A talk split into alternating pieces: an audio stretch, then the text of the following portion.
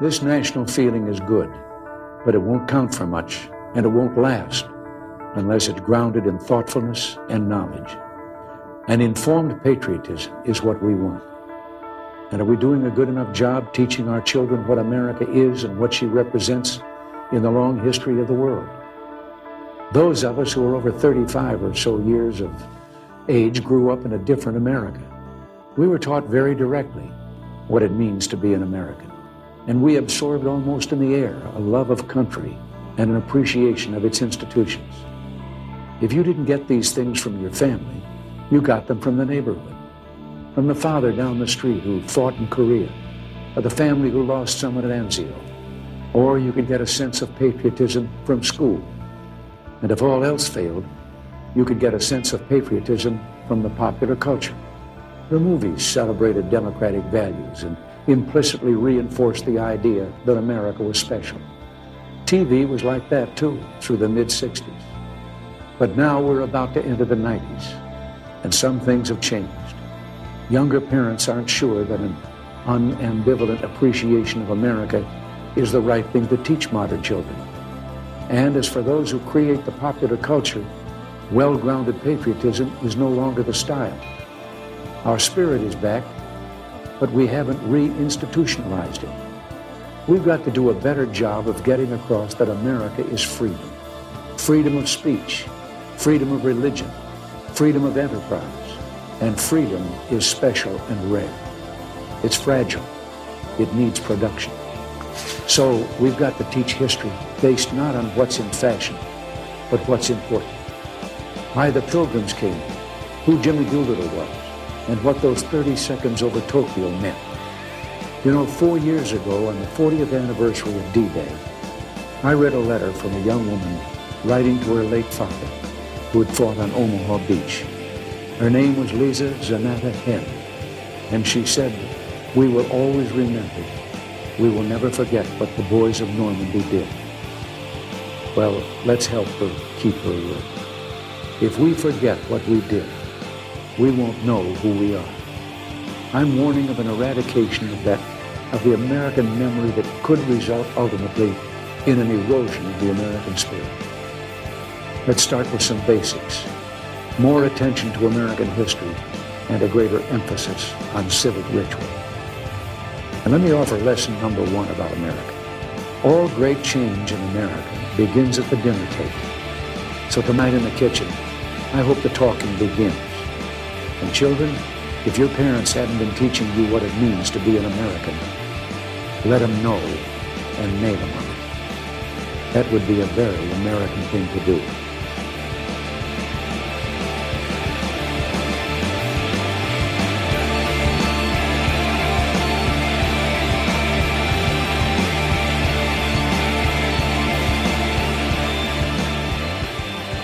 To the Global Recon Podcast. I'm your host, John Hendricks.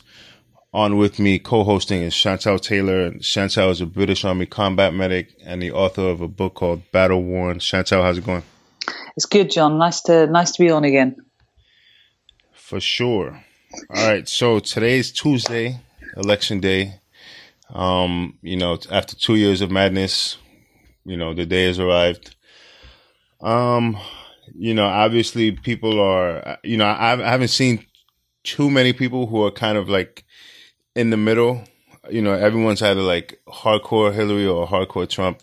Um, you know, my my whole thing is, you know, regardless of whoever wins, I I do hope that they do the right thing and and lead the country in a, a better direction. Um, but you know, it, it's a kind of important vote. I, I, know in the UK, you you guys recently had a, a big event happening in terms of the the Brexit situation, and um, yeah, we did, and that's the yeah. thing, John. Uh, you know, nothing. I think the the world that we live in, and every, you know, we know this. This is the price of what of uh, we call it freedom, democracy, whatever we call it. Is there are difficult choices to be made, and there's always going to be you know difficult difficult roads ahead, and the US is a really, really strong nation, you know, and uh, I've said before, you know, it's, it's down to the people. It's not, you know, the politicians can do so much, but the character of a country comes from the people that are in that country. And regardless of who wins it, I'm not a fan of either, but regardless of who wins it, the country will still move forward. You know, it has to. You know, you can't you can't stop. Like we had this crazy. You know, people were falling out. People were going nuts about this Brexit stuff. I was pro leave because I do. You know, we we survived before the EU, and with the, obviously the things that are going on there, it do, it makes sense that we.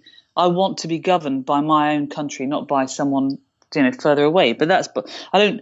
I'm not going to crucify people that voted to stay. But I, I, think when decisions are made, they need to be respected, and we you know you move forward as a civil society, and then there are plenty. I mean, I've noticed of late there are plenty of people in the US, and I mean in the in the kind of um, in the arena where they could potentially be president, and you've got some really good people and.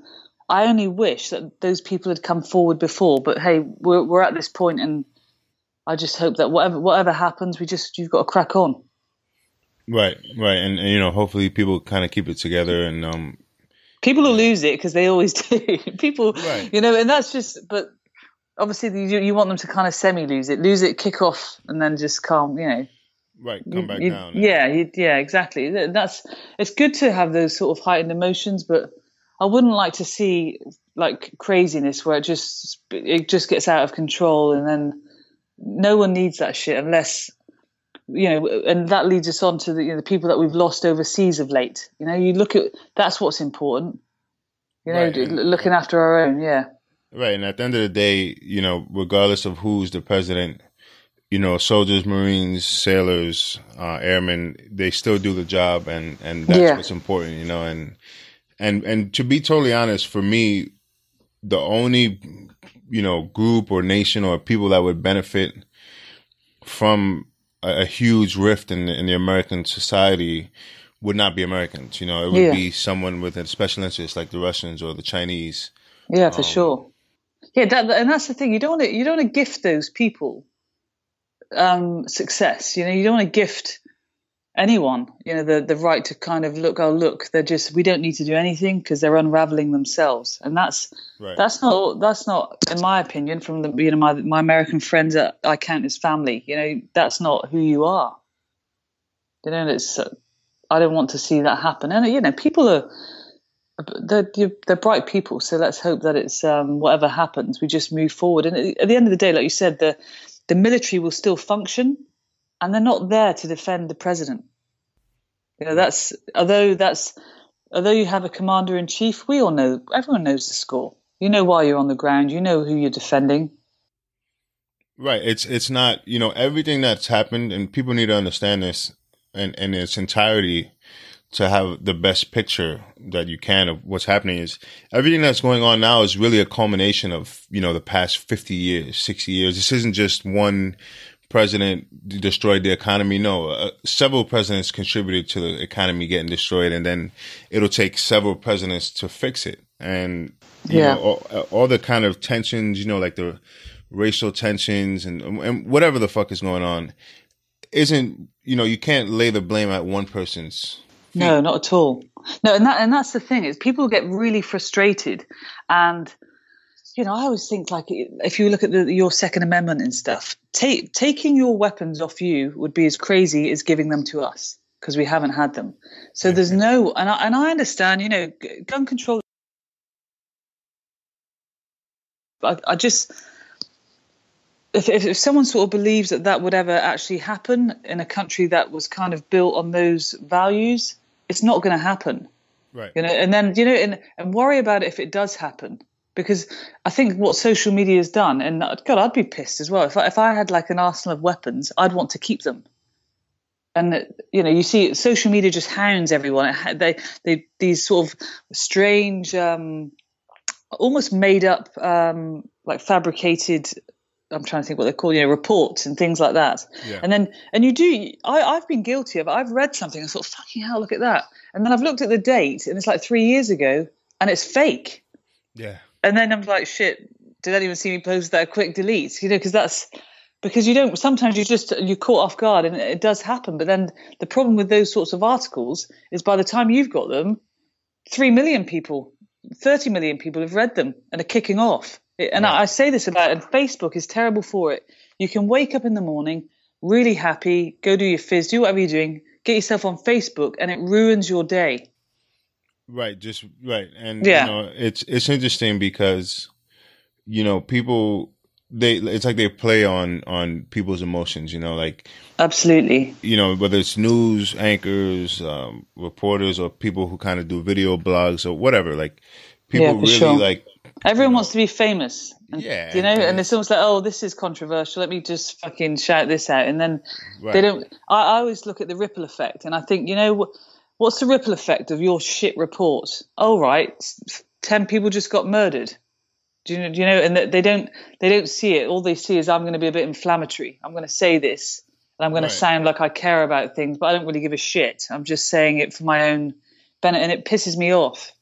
Right, and and you know, and I, think there's a little too much of that, and Yeah. and, that's kind of the double-edged sword of the internet. You know, like it's good in in many ways, but it's it's also has its uh, drawbacks. You know, so Yeah. um, you know, Says so- us as we do a podcast. Yeah, exactly. Yeah, fuck the internet. You know. Um, so, you know, with, with that being said, now uh, in the last uh, couple of days, uh, U.S. Army Special Forces Green Berets were hit very hard. Uh, there were six deaths in three days. Um, you know, anyone who's listening, I'm sure you're familiar with the Green Berets, and you know they're an elite unconventional warfare uh, American fighting unit, and they really have a, a wide range of responsibilities uh, that they uh, are handle and different mission sets. They're, they're kind of unique even amongst the SOF community, and uh, they, they really work, you know, globally, just like uh, other SOF units do. But they really took a, a hard hit this week. Um, Yeah, it's extreme. That's extremely sad, you know. And Yeah. I think, and I, I hate again. We've got to a point where that's that's six six men, right? And the, the ripple effect of those warriors, you know, through their families, through their friends, through their networks. It, you know, it just it's a really really sad time. And it, and if if it one thing, it shows the tempo of operations hasn't calmed. You know, we've all, if you look at when people pulled out of Afghanistan or sort of not pulled out, you know, when they kind of we scaled back, troops have been scaled back, you know, operations have kind of they're, they're saying have changed. Um, well, six warriors lost says to me that the tempo has not changed that significantly, and yeah, it's, it's extremely sad. And you know, from myself, I think it's condolences to family members and friends of those guys. Right, and you know, I, I know some people who are were friends with some of these guys, and you know, it's it's hitting them very hard, and um, you know, it's it's a tragic loss for the country, and so pretty much just to give a, a quick breakdown of what happened, it was three separate incidents between Wednesday and Friday of last week. Um, two other soldiers were killed in Afghanistan in a firefight. Three were killed while they were entering a Jordanian military base, and another soldier was killed in a, a dive training accident uh, at the Special Forces Dive School down in Florida. So, you know, three different incidents. You know, it, it wasn't like, you know, a helicopter got shot down, a bunch of, you know, they were on the same Yeah. helicopter. It was like three separate incidents, and it's really unfortunate.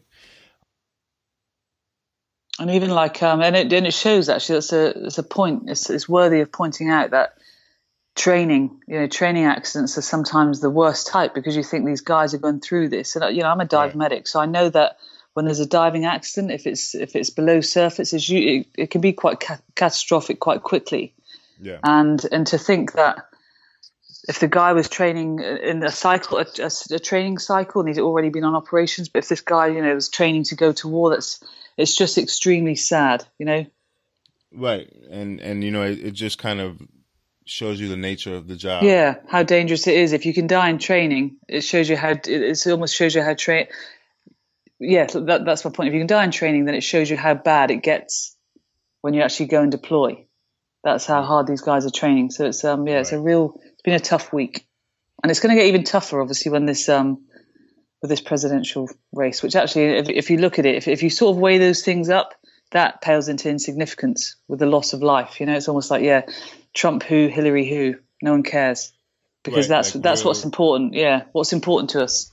Right. Like real, real American patriots are Yeah. know, getting killed and, you know, serving the country. And, um, you know, at, at the end of the day, I hope that regardless of what happens by the end of the night, um, people remember, you know, what these men stood for and, and, what we stand for and what, what the country and what our, our history is, you know, because yeah, like you said before, a president doesn't define a nation or, or a people, you know, so. No, they don't. And that's, in, yeah, exactly that. And let's hope that that's the way, way it goes, John. Right. So, um, we had a conversation, uh, with Donald Lee and Griff Griffin from Combat Flip Flops uh, two former Ranger guy, uh, Army Ranger guys who uh, served in Iraq, Afghanistan, and they have a really cool company that creates flip flops and some other garments and stuff.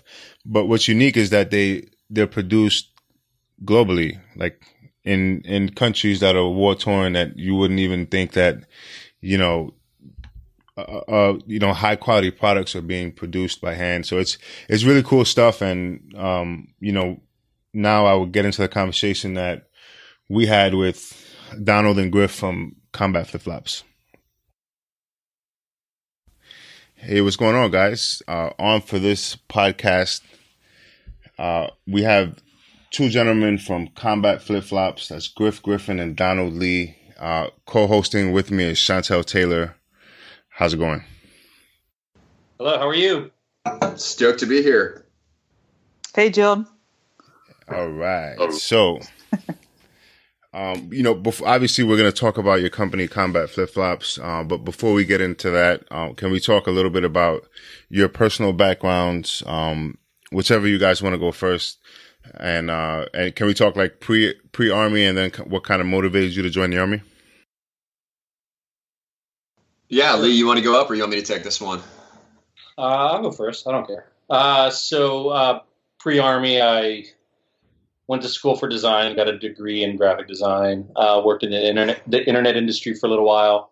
Um, after 9/11, uh, Army was was something I wanted to do as I was growing up, and 9/11 was the perfect excuse for me to, to get out and join the military.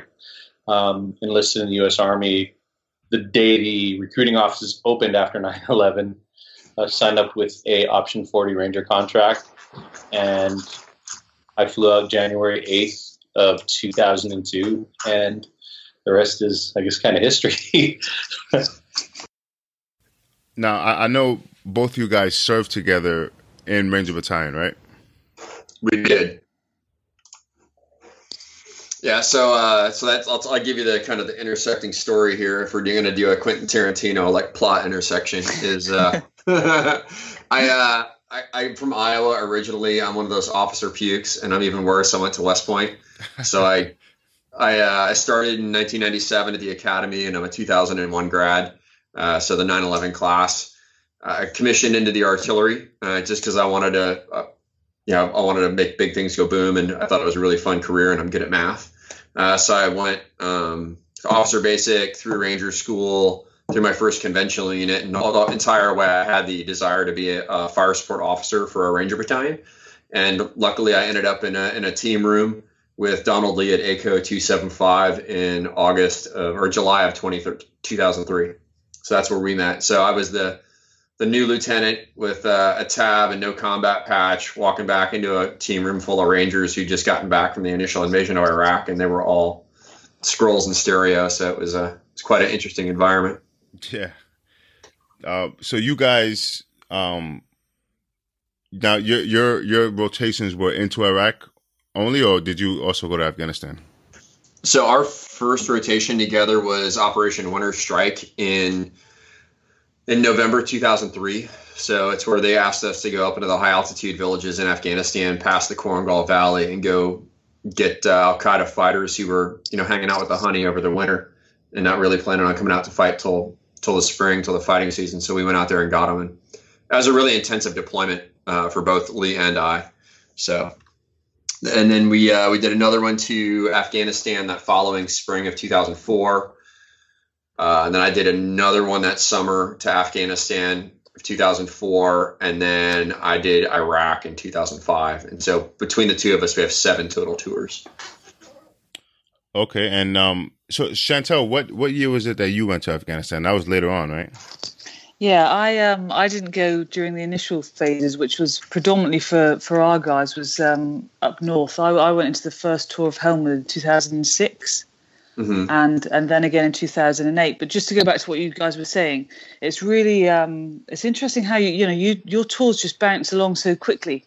And I know guys that you know from my um, neck of the woods that they they generally will go with their brigade and then potentially get attached to another brigade. But a brigade usually gets a little bit of um, time to sort of uh, regroup, if if you like, and, and kind of go back into a training cycle before deploying. But it's it's amazing that you deployed like so often in such a short space of time. It's crazy, really. Yeah, and then when we're home, we, we train up as well, so we still have all the same requirements of yeah. a ranger ranger company, ranger battalion. And you know, they deployed us in either platoon or company size. Um, but our, our deployments are typically more intensive, where you're rolling out on missions, you know, one to two missions a night uh, for you know 30 to 45 days in search of high value targets. And so they they try not to burn you out over uh, you know past six months of doing that, and you know yeah. you need to come home and recoup.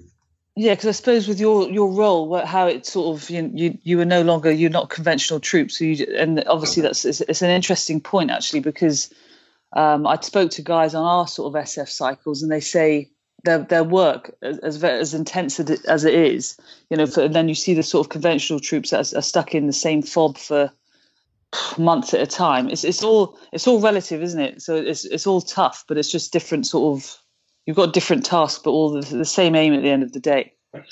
That, that's kind of an interesting point about the uh, about the conventional troops being stuck in a fob for a long time. I remember uh, on our I think I think it was our our last maybe our last deployment we got to uh, we were at we stopped for a rest over day at a at FOB Salerno I believe, and there was yeah. uh, it was just guys in there with with fully fully built out hooches with you know Xbox and big screens in them. like they literally had lawns in front of their you know yeah. lawns and in front of their hooches.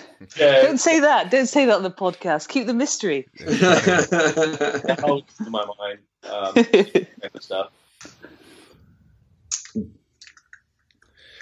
All right, so you you guys, you know, uh, you guys met in 03, right? And then you guys got out pretty much around the same time period.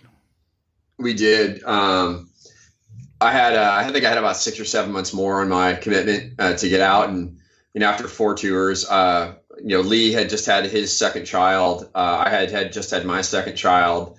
Married, you know, wives who were, you know, they, you know, they, they would like to see their husbands every now and then you know so we uh we made how selfish we, of them.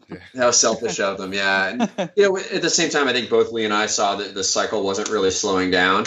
And you know we both got out. Lee went back to la to do computer work. I had to get out and unplug for a little bit. I built homes. Uh, but you know we stayed in touch at least once a week throughout the years. And and it just kind of ended up paying off because we're always talking about starting a small business together or some other dumb idea and uh, lo and behold you know we ended up in our current adventure yeah, so combat flip flops is you know I I've been following you guys for a while. I've been aware of your company for a while, and um, it's interesting. My brother goes, uh, my older brother. I think he, you guys were on Shark Tank at, at some point. We were.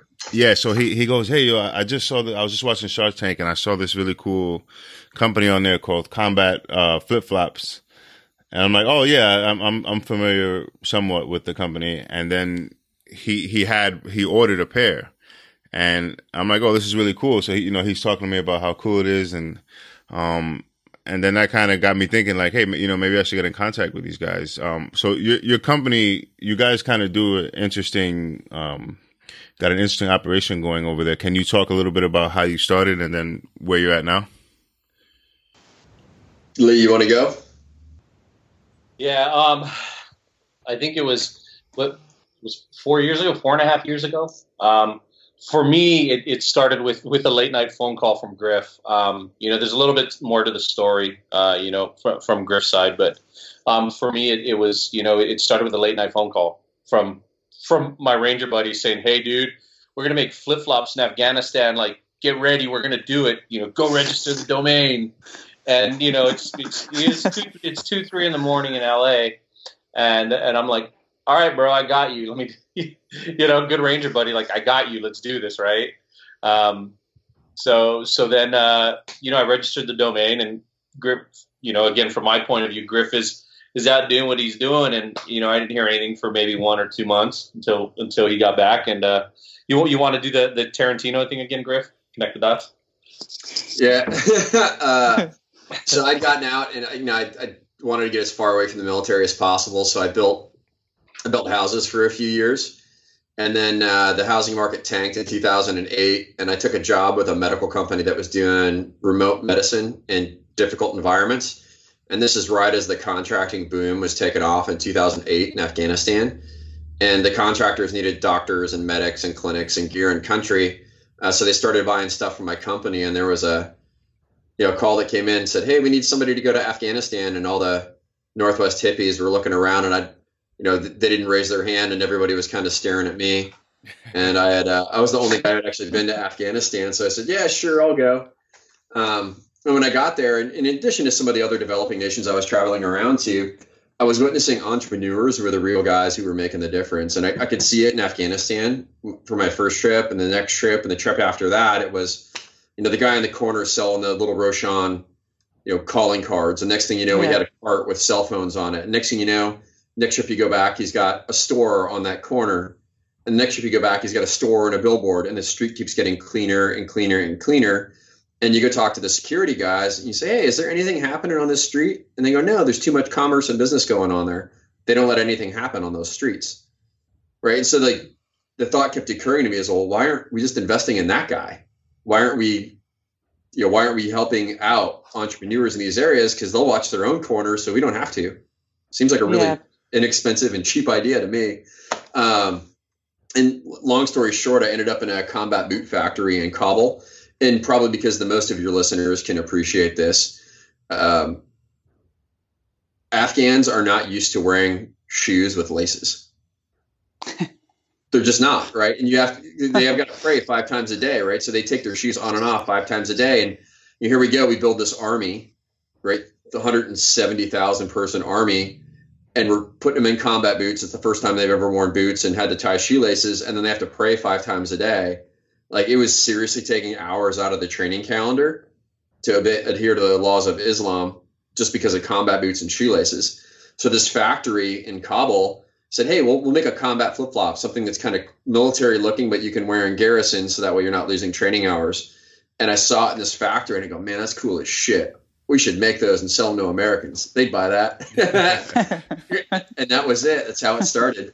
Um, our goal was to keep a combat boot factory in Afghanistan going by making cool flip flops. And is it, still is that still going now? That's a, that's amazing if it is. The mm-hmm. the factory out there. It is not. So uh, we can continue this this roller coaster. So we came back with this idea, we put some work into it, we sold everything we owned, made a whole bunch of prototypes, threw them in a duffel bag, and went to Shot Show in Las Vegas. And we yeah. started showing them to some people. And Lee built a website overnight and out of the gate we sold like a couple thousand pair. Wow. Yeah, it was crazy. Yeah, that's really cool. Um, and then Obama announced the end of the Afghan war, right? So all of our contracts to our boot factories got cut. So all the burden of the overhead fell on us. Um, there was a cross-border shooting with Pakistan, so the Pakistan border got shut down for half of 2012. so our logistical route into country got cut off. Um, yeah, just a whole bunch of debacles and ended up we ended up making our first 4,000 pair in my garage in Issaquah um, just to fulfill orders to customers. Jesus. Yeah. And that, that, that, kind of, that, kind of, shows you as well, and, and just on a sort of side note, that the dramas that war you know causes to that that small economy that you were building, and then you sort of times that by a million, and you can see how things just go to shit. Yeah. Do you know what I mean? I mean, and I was always amazed going back to your the mobile phone thing. Of you'd go around Afghanistan, it was like the everyone knows it's like being back in biblical times, but everyone's got a mobile phone, and it's like, well, I never really sort of understood how how that kind on? of yeah. Hello. Yeah. Hello. Got, Griff gets internet issues once in a while, so you guys still hear me? Yeah, I can hear you. Yeah, I hear. Uh, all right. Yeah, it's just interesting how um how they sort of carry on with these sort of the, the technology carries on. Are you are you there? I'm there. I lost you at biblical times cell phone. right, sorry, I was going down a rabbit warren. We'll just sack it there. You get you get what I'm saying about it's it's interesting, isn't it? how the economy just is, is sort of fucked, and then they have to start rebuilding again. But um, so yeah, where so you you guys are now producing in the states? So we uh, we we took all of our lessons learned and we said, all right, hey, we need to produce products in country that are vertically integrated. So if we can't make a product within, you know, from fiber to finished good within the borders of a country, we won't make it. Um, so we we went to Colombia because Colombia is another narco financed um, insurgent country, right? and the, just the, the war on drugs. We spend thirty billion dollars a year as a country in Colombia, you know, fighting the war on drugs, and so the they actually executed a pretty good plan uh, between 2005 to right now to you know take out the terrorist organizations, give amnesty to the fighters, good public-private policy backed by a free trade agreement, and it's turning the country around. This year, they're ending. I think it's the longest conflict in history. Is the the the the battle between the FARC and the Colombian government? They're literally signing the peace treaties this year. Yeah, I, I think I think they had an issue with that though, with the peace treaties. Yeah, they, yeah, I think they did have an issue with it. They uh, um, it didn't pass. The bill didn't pass, or whatever they, they call it in Colombia. They reject. Yeah, it's it's the first go round, but they're having the talks. It's something right, they weren't right. doing last year, right? I mean, they're they're still at it. It's just they didn't like the terms of it, but in the end, like it's working. They're making forward progress, which is kind of the example to say what we should be doing in Afghanistan, right? Um, yeah. So then we we went back to Afghanistan. We found a woman-owned factory making textiles and kids there found some guys making some cashmere, started making some product. Went to Lao. Um, we also we didn't go to Lao. We work with a company that's in Lao. They're making jewelry out of unexploded ordnance or cluster munitions that fell during the Vietnam War. And then um, we started making stuff right here at home in Washington State with some other tactical manufacturers who were needing work during the sequestration. And so we make products in four countries right now. Wow, that's awesome. Yeah. Thank you. Yeah, that's that really cool. yeah, that's like you know, um, and it's interesting in, in Laos. I know they have a huge issue, at least for the, the population there, with um, with dealing with these unexploded ordnance. And um, I know there's like a lot of organizations that go actually go into Laos and and and really countries that are similar to Laos, like Afghanistan, where there are so many landmines and um, unexploded uh, bombs. You know, were dropped from planes and um, uh, uh, like you know villagers and stuff like that they're they're doing their their daily routine and and people are stepping on mines and it's really a big problem for for places that are similar to that you know yeah they say what uh, there was 250 to 280 million landmines dropped on Laos during the Vietnam War so that's uh, an equivalent of a B-52 load every eight minutes for nine years wow over 25% of the villages are affected by cluster munitions that the US government dropped uh, 50 years ago. And over half the victims are kids.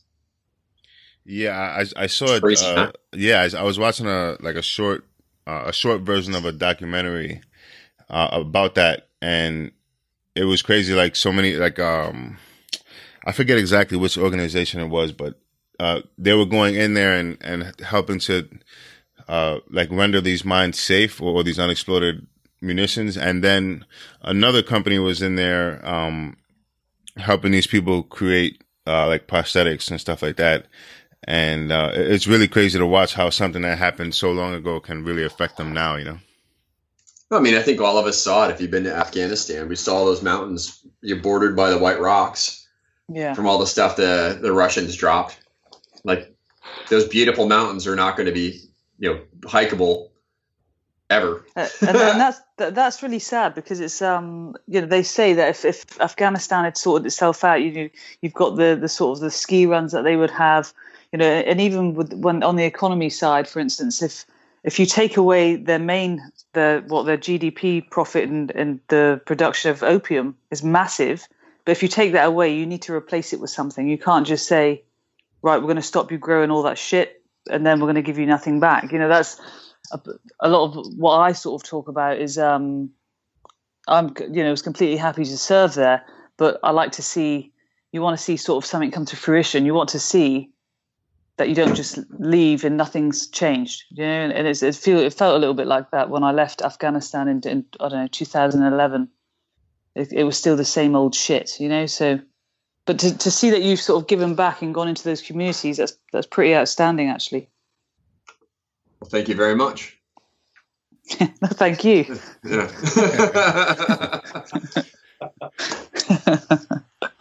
So, um, so Chantelle, you were, um, so uh, you know, talk bringing up contracting, and we, you and me were kind of talking a little bit about it uh, earlier today. Um, it, it seems like that's a route where a lot of uh, guys, gals get out of the the armed forces and kind of just you know reroute themselves right into contracting. Yeah, I think um, it's it's interesting because in, an ideal world, you wouldn't do it. You know, you'd go home, you'd do all, all the stuff that you want to do. But for me, I, I, I almost was desperate to get back there for the routine, and I stayed I stayed in contracting for six years. And in some in some ways, I'm glad that I did it because it just I needed to do. I needed to go back, do do what I needed to do, and and obviously I went back as a medic and, and trained people, which is um, I suppose in a way giving something back to the Afghans. But um, you can't do it forever, so you need to we need to sort of find something else. But having said that, there's a lot of civilians that go out to um, contracting jobs now. You have a lot of civilians from the US that I worked alongside for Department of Defense, Department of State. And at the end of the day, if those jobs are there to be had and they're better than the jobs they're offered at home, at least these people are working. yeah. You know, we can't all get the good jobs at home. So sometimes, if that's the life that you choose, then that's that's fine. So long as you do get that sort of to decompress and maybe don't spend too much time in Thailand. I don't know. Yeah. I mean, do you do you feel we get pigeonholed into that that kind of lifestyle just because of the experiences we had as young adults? I, I think I, I certainly did. And I'll be honest. I mean, I I just used to love the routine. I'd go, I'd do, I'd train the Afghans in the day. I'd do do PT in the morning. PT, you know, and this sounds quite sad. PT twice a day. Then I, I'd had a really good routine, and I was kind of a bit freaked out to break that because coming home was it was nice seeing my family and things like that, but then back into the routine, it just felt normal until I got to a point where I thought, well, uh, you know, I need to get, I need to actually start to go home now and start to sort myself out. And Yeah. then, and but having said that, you know, I used my time wisely. I wrote a book. I started writing other stuff. So I, I like, um, I like the way the military and you two guys are examples of that about how we use create creativity, you know, in, in, to, in a positive way. So if you have something, we we all did something before we joined the military, and it's quite nice to go back to that. Yeah, it is. But you know, the the the hard part was transitioning back to it, right? Yeah, Every, yeah, uh, sure. I mean, there wasn't. I, I know for the first few years, there wasn't. There wasn't a day that went by where, where I didn't miss miss my job, or I didn't miss the camaraderie. Um, you know, or, or Yeah, the biggest thing that the, the biggest difference in you know between the civilian world and and and the military world was you know when, when you're when you're working your job and and in the civilian world here there's a lot of gray area right there's a lot of room for gray area and there's a lot of room for interpretation and you know in the military everything was so so black and white yes or no stop or go Yeah. right you, you knew exactly what you stood yeah, and that's and that's almost like um because people think oh. You know, I, I did um, my my final tour of Afghanistan was extremely kinetic, and I was one of those. We were stuck in a fob, but we had no no uh, TVs. You know, it was it was quite um quite a rough tour. We took you know several casualties, and looking at it, we had um. You're talking about legacy sort of mines and stuff, and one of our guys, one of our company guys, was killed through a Russian legacy mine, and uh, I know that we you don't really sort of stop to think about it. But then when you do, you realize, you know, I spent time in Kosovo and seeing kids sort of maimed and, and people are just in, in shit state. And you, and then you see these, these really good um, NGOs that go around and trying to clear these, these mine sites. And again, that's quite a worthy cause. And a lot of ex-soldiers go into that sort of business too. You know, so it's not just always, it's, it's great to get paid well, but they, that's not always the reason they go back, I think, or we go back. yeah I, I, I- saw a lot of guys just go just because they didn't feel like they had any other option. Yeah. Yeah, you- another. Yeah, you, you come home and the military teaches you like the worst spending and eating habits ever, right? so you you come back with these, these you come back with these huge amounts of cash. You buy a new car, buy a motorcycle, drink a ton, you know, go buy a whole bunch of new clothes, go on some adventures, and like six months later, you're freaking bankrupt. And then you know, then you then you start looking for a job, and most guys don't realize that when a job in the civilian world, when you're looking for it, it takes you six months to a year to find one that you can, you know, feel good about, go through the interview process on, deal with the civilian issues, everything else, and you know, we just we just kind of get ourselves in this vicious loop. Is you know, go out, make a whole bunch of money, come home, party it all away, and then when somebody goes, "Hey, man, you're going to be sucking for the next six months till you can get a real job, which doesn't pay you as much," or "Hey, you want to go back to Afghanistan and make a thousand bucks a day?" Yeah. Yeah, I'll go back to Afghanistan to make a thousand bucks a day. I'll get to work out twice a day, get three hot meals. You know, you know, a little danger here and there, but you know, I could get killed in a, a car accident on the way to work. It's just as likely. Yeah. I'm going to go back, right? It's been, and, And, uh, and, you're right. And that's a challenge tra- I've seen with like a lot of guys is they, they just have a hard time breaking that cycle. Um, but on the other end of it too, you do see the guys who set goals like, hey, I'm going to go be a doctor. I'm going to go contract for 18 months. I'm going to live on the cheap and save up all my money. But when I get done with that 18 months, I'm going to be able to pay for med school. Right. And so you see it on both sides of it. It just, it depends on what you do with it, I guess is really the, the point of what I was rambling on about. No, it's true, and, that that is the case. I think if um and, and what you were saying about the transition, I think that's possibly we were talking about this at length the other day about there's something missing in the transition, whether it's that we're not getting enough decompression or there's something that just doesn't, and that's possibly one of the reasons that this podcast does so well because we're trying to build that. We keep saying the same thing: build that bridge so that people potentially can have a you know, a snapshot of what it's like to be a soldier. They're never going to know. They're never going to understand what it's like to be out there, but they can at least potentially understand where people are coming from. Yeah. Griff and I spoke. Uh, Griff and I spoke on a panel at Starbucks. Um, you know, it's interesting to see. Uh, it, the, well, the panel was about transitioning veterans and, and retention, right, and and, and turnover, and, and some some goals that Starbucks had uh, had set out. But at, at that, uh, you know, on that panel were, were were some really great companies, some and some really great people, and and it was it was good to see that. Um, you know, I, I guess corporate America, you know, collectively coming together and trying to come up with programs to help veterans that are transitioning. Um, that was really, really good to see, especially, um, especially after I got out, and, and there was there was really nothing like that in place yet, right? You know, the, the wars were still were still, I guess, fairly young, and and it, it wasn't the transitioning veteran wasn't such a big big issue at, at the time. But you know, now that, that you have these guys coming out and you know a lot of them join when they were 18 so they get out and you know, they still have to figure out school they have to figure out what they're going to do for a living um, it's really good to see some of these companies just you know trying to figure it out for these guys and try and help them stay out of place and and and uh, and train them up to to to progress in these companies Yeah, definitely. And then they also know with the military, the work the work ethic is kind of second to none. You know, you're going to be on time for your job. You're going to put as much in in the hours that you're there. You know, you- uh, the military have got a lot to give. You know, when they, they don't just sort of stop, they get out of the military and then they just turn to shit. They kind of they have that work ethic, which is actually quite hard to instill into somebody. yeah that's true definitely And they, we have a lot of corporate companies in the UK actually, and they love working with like ex-military, so long as you're you're focused. But they love the the sort of work that they get out of them because they just get stuff done. They don't you know don't moan about it. They they see imp- improved kind of profits and things like that. So it's, I think we're heading in the right direction. There's a lot to be done, but Yeah, and Yeah. Do you, go ahead. no, go ahead, go ahead. No, I was saying, uh, I don't know if it's the same in the UK, but do you, uh, is there a rift in between the, the transitioning veterans in the workplace and the civilians that didn't go fight when they see the veterans coming in and just working harder?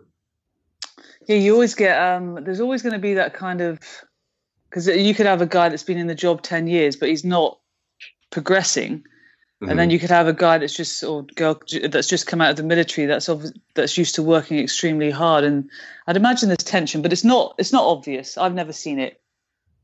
Yeah. Yeah, I, I've seen it a lot. I've actually seen it a lot in contracting with um, different countries and stuff. They would, um, if they came from a, you know, maybe somewhere like if they if they came from a country that was slightly unstable at some stage in the past, it would kind of be that's their their gateway to do things. But everyone does things differently, don't they? So Mhm. I suppose it's just getting used to um, different practices and things like that without sort of yeah slagging off other contractors. Yeah. hey, so you you guys you, you make not only flip flops, you guys have other products available. So flip flops is a is kind of a tongue in cheek, right term. So it's flip flops is a political term. You know, taking a 180 degree stance on a position, and you know, Lee, Lee and I used to both jump out of airplanes and slide out of helicopters and and do the do the deal, thinking that that was the best way to win a war. But now we've gone and said, hey, really, you should be doing business, not shooting each other if you want to win this war. And that's just kind of our mentality on it. And so we're we're combat flip flops. Like if you if you think that what we're doing is right, you may possibly be a combat flip flop. But you know, literally, we just made a flip flop because it it works, right? The juxtaposition of the product, the words, and the the mindset of it, it all kind of works together. But yeah, we're a full fashion and lifestyle brand. Yeah, you know, it's it's interesting that you mentioned that um, because a, a, lot of the issues in, in a lot of countries that are war torn or, or have uh, had conflicts in the past that really kind of decimated the region is you know, a, a, lot of the guys who are fighting for the Taliban or fighting for whoever ISIS, that's just what's economically working for them. You know, like they're making more money that way. Uh, it's not that every single one of these guys is a fanatical jihadi. You know, uh, some, mm-hmm. some of them just have no other options in terms of you know how they're going to generate money or, or, take care of their family. So, like you said, I think it's it's really something that should be uh, looked at a little bit more. But but then obviously you know, groups like ISIS or the Taliban would really try their hardest to stop any any foreign uh, companies from coming in and, and kind of jumpstarting the economy. You know, because that that the chaos works to their advantage. Yeah, well, it's just really it's at that uh, it's at the behest of the people, right? Um, so I'll I'll dial this back. So 2008, uh, my buddy Jimmy is a Navy guy. Uh, you know, sitting in the TOC, you know, evening time, all of a sudden word comes in from a, a, IED explosion right next to a military outpost. They swing the the UAV around to watch it, so they're watching it all go down. And so somebody had rolled a, a car up to a checkpoint, detonated it, and then a couple more cars roll up, and then they start shooting down the survivors, which consisted of U.S. service members and Iraqi policemen and military. Um, so obviously they, you know, they responded as quick as possible. They watched the the vehicles going where they're going, and they just followed them on the UAV to find out right where they were at. And so they just planted a mission, and you know, five six hours later, they're standing on top of the guys, interrogating them. You know, why did you do this? Who are you working for? And the guy responds, he's like, "Look, man, I don't have a job. I don't have any other way to take care of my family. I get paid to do this." Right, because there's no opportunity yeah. for these guys to work. You know, they're going to take the first dollar bills that come their way, and you know, the guy took the job, he took the risk, set off a car bomb and shot a whole bunch of service members. He might get away with it, or he's going to end up in Abu Ghraib for the rest of his life. That guy would rather take a solid paying job than go put himself at risk like that, and his family would too. Right. But the the issue is, is nobody's going out there and offering these guys that opportunity. Right, and it's um, it's another interesting thing. Like uh, you know, a, a couple years ago, that incident happened where uh, those Somali pirates hijacked that, that U.S. ship and the SEALs jumped in and, and shot the guys. And then mm-hmm. uh, subsequently, a movie was made about it. Mm-hmm. Uh, but what's an interesting fact about that is all of those people, a lot of those pirates used to be fishermen. Um, but what ended up happening was all of these big international uh, companies really uh, outfished. Like so, there's like almost no fish left in those waters in in that specific area. So w- what you have now is these natives, uh, Somalians, and and they have these Chinese corporations, these British corporations, these American corporations coming in here and and fishing out all of their livelihood. Like that's how they survive. That's how they made their money. And now they have nothing else to do. So, you know, they have boats. I'm sure they have weapons and, and things like that. So what do they do now? They're they're pirating. You know, they're they're um, hijacking boats that are flying flags from these these same countries that decimated w- what they've been doing for generations. You know, so it's like in the same breath, obviously you don't want them kidnapping um, you know, British citizens who, who have done nothing to them. But at the same time, you know, they have nothing else. What would you do in that situation? Kind of, it's kind of an interesting twist, you know? Yeah, and I think I, I look at it. Um, this is the same with with most war zones, apart from you know the big wars fought in the past. Is that we always, I always feel that we we always sort of miss a trick when it comes to. I used to hate the term hearts and minds. You know, like everyone else who used to think, oh, that's that's just bullshit. But a lot of the time, we, we never seem to. We never we've never really understood the enemy. And I think in order to sometimes, in the, if it's a bit of an old-fashioned term, to beat them, you need to understand. You need to, to understand what's happening in the country, and that's another thing I think soldiers they don't lack. This is a, a problem for um, way way above our sort of rank and pay scale. Is that we don't get enough education on the country that we're going into. You know, so a lot of people they they go in and, and all they see is right. There, there's a guy in a, a dish dash, a camise, however you want to say it that that's the enemy right there. Because the problem being with what you've just you know covered is because they are just ordinary people that turn to to to sort of form an insurgency to to earn money. You can't really tell the difference between who who's good and who's bad. You know, and that and that creates such a, a massive problem. I know in Iraq. I mean, I was I was there in 2003, and then later, in two, you know from 2011 onwards.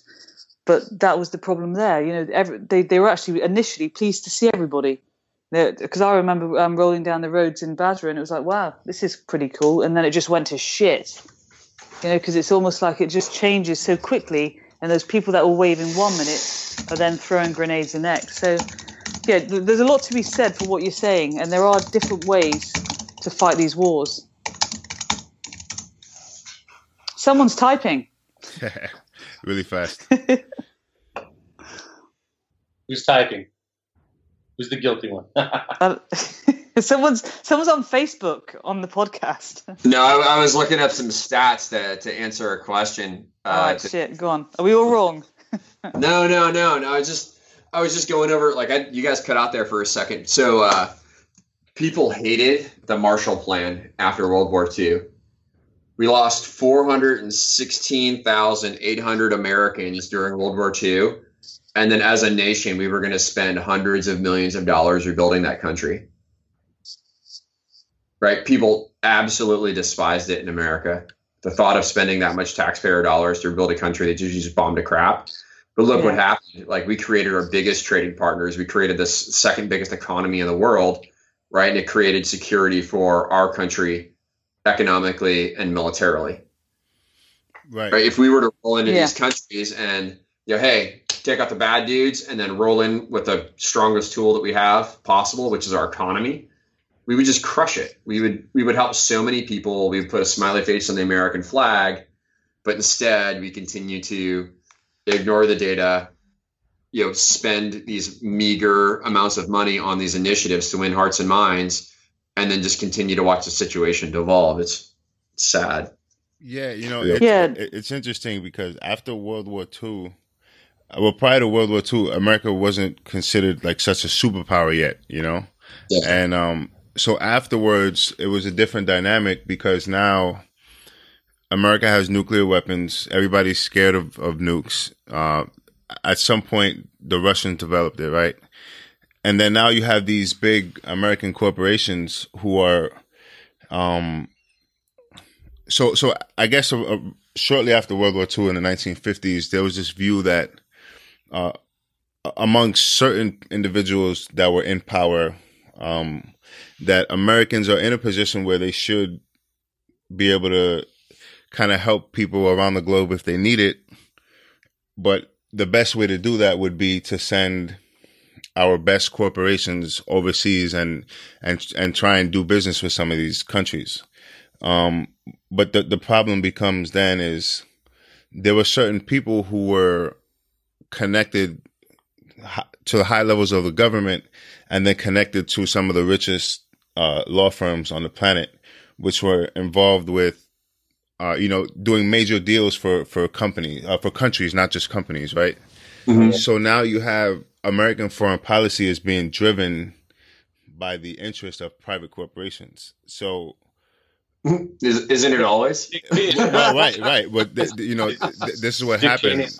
Right. So, so now you have decisions being made by private citizens, and it's de- determining what's going to happen for the entire country. So, you know, I think that's a conflict of interest. I'm sure most Americans do, the, and and but that's just the situation of that's what evolved after World War II. Um, and, and and also to add, John, they, um, I think when you because your country's always been a class, and I remember as a kid, you know, it's sort of helping people, right? That's the sort of view that people had of Americans. Right.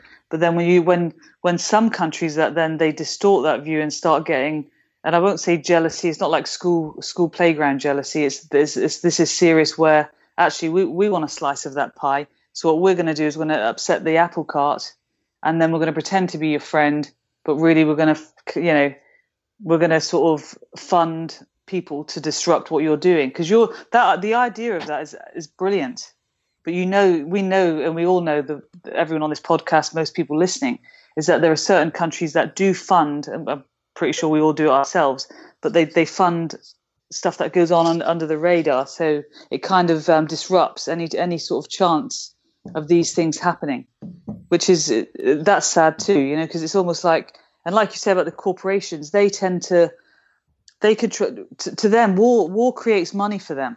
You know, war creates money for a lot of these, you know, especially with weapon technology and stuff like that. And there's, it's almost like a cycle that we get into. And it, a lot of these wars are almost like um, well, I can't, I'm trying to think of the phrase when um, research and development R and D of weapons and mm-hmm. stuff. And I don't I don't mean all of it is to do with that, but a lot of it we've seen it, and we've all probably seen ourselves how weapon systems have changed since you join to then at the end you've got you know helmets all everything is kind of so and people are making money from that, which is I know that we have to develop, and I'm obviously happy with better kit, but that generates business too. So I, you're, I like what you're saying, and that's a really nice way of using that power. But then, if you've got someone who's making a lot of money from weapon development and then kit and, kit and equipment development, you know, it's going to be who gets there first. Do you see what I'm saying? Yeah, this, the, the little line of uh, if there was no profit in war, there wouldn't be any. Yeah, right. That's true. I, I, can't remember the stat, and I'm sure somebody will hear a bust me on it, but I think we dropped more munitions over Afghanistan during the first week of the war than we dropped over all of Western Europe during World War II. Which is crazy. Isn't that insane? Just the amount of money that yeah. like, falls. And so the I just I just did a video on it last week. Harvard just put out a research um, paper. It was, the Americans have spent between four to six trillion dollars on the wars in Iraq and Afghanistan. There's like a fuzzy two trillion in there somewhere trillion that, the team. Yeah, that, that's nuts. That's crazy. Right? We could have, you know, gone to Mars with that money. You know, we could have, yeah. you know, figured out sustainable agriculture, maybe like cleaned up the Pacific Ocean. You know, but yeah. instead we spent it on war.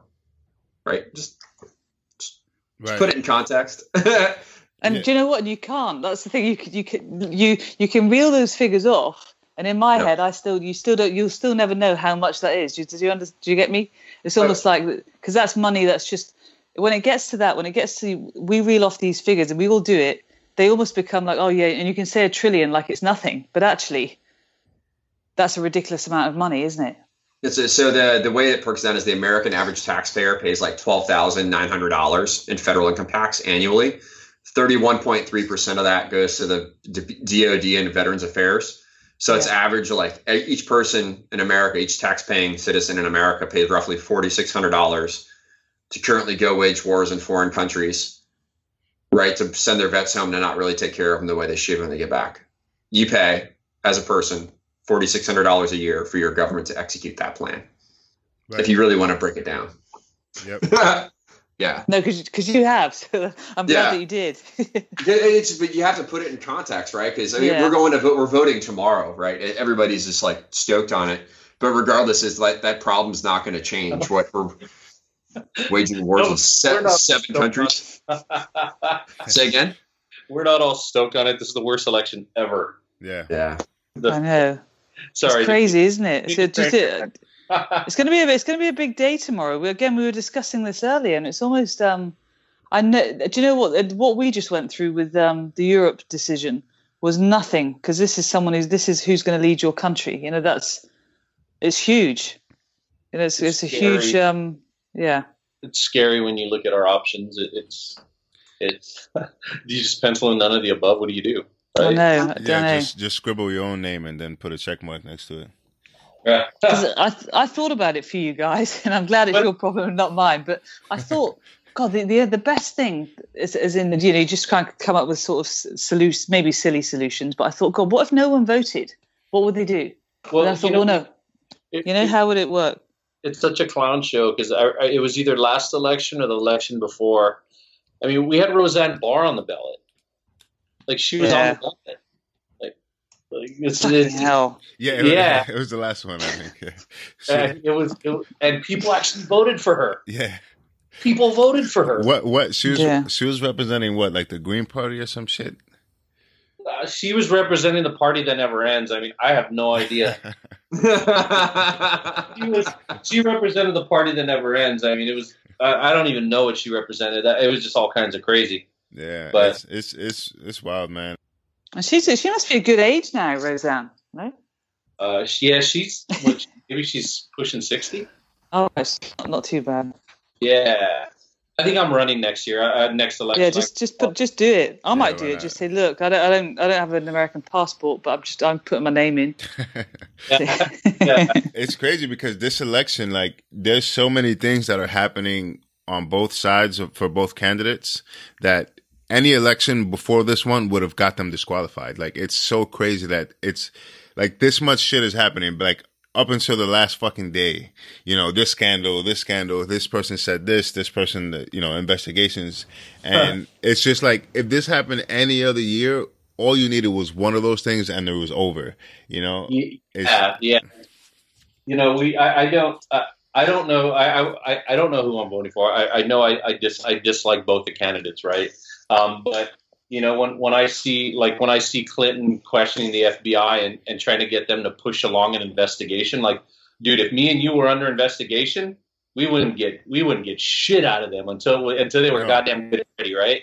And and here she is, you know, and you know, pushing pushing the U.S. government, and and and her agenda made made it seem like her bid for the White House superseded any of our procedures or any of our laws, right? And that's just and that's just that's all kinds of fucked up. It, it really is. I mean, um, to me, when I see Hillary Clinton and I hear and I see the things she does and she gets away with, it reminds me of like the old mafia dons, right? That would go to court and they were never guilty. Yeah. always. That's what it reminds me of. It's as as many flaws as Donald Trump has. I mean, it, it's it's it's blatantly obvious um, the power that Clinton has. I mean, Trump is just guilty of being an asshole, right? But you know the the mess that that Hillary is is left behind. I don't know. I, I can go on forever, and it's not going to make any sense to anybody. But um, No, but you know? it does because you, you do have, and that, that's that. The, I think the, that's the major problem is everybody in that country is, is probably feels the same, and they're, they're gonna, you know, they're gonna, they've got to go and vote tomorrow, and and I know what I know what I'm like personally. If if someone, if I, and it's it's just one of those things is that you you think you know what, fuck it, I don't if you if because that's how you feel about Hillary, and that, that's you could feel like that. And you can't blame people. You can't think, oh well, we'll just vote just to be safe, just in case, because he's he's got too much of an orange head and weird Uh. hair. You know, you can't kind of. Do you know what I mean? It's it- gonna it's, it's- gonna be a weird day. It is, You know- and and you know one thing that is bothering me, and and I I, I Trump's wasn't tan. no yeah right, and uh, the spray on tan. Um, I, I wasn't gonna you should have been on Jersey Shore. yeah or one of ours. The only way is Essex. Get yourself on there, Trump. You'll be cool. yeah. Um, so it's interesting because now there's like a a percentage of people, and and I'm seeing this like on Facebook. I haven't seen anybody in person or heard anybody saying these kind of things, but on Facebook, like a lot of people are saying like, oh well, if you know if Clinton gets elected, then I guess you know we should start a you know like an armed revolution, and you know and and look, I, I get it. People feel how they feel about her, and um you know all that sort of thing, but at the same time, it's like uh, you know our constitution for the most part is still in in place, and it's not like you know the guns haven't been taken away. You know we're you still get read your Miranda rights. You know what I mean? Like this, our safety net is still there. So it's like, what would be, what would we, you know, revolt against just because your candidate didn't get elected? You know, I feel like that's highly irresponsible.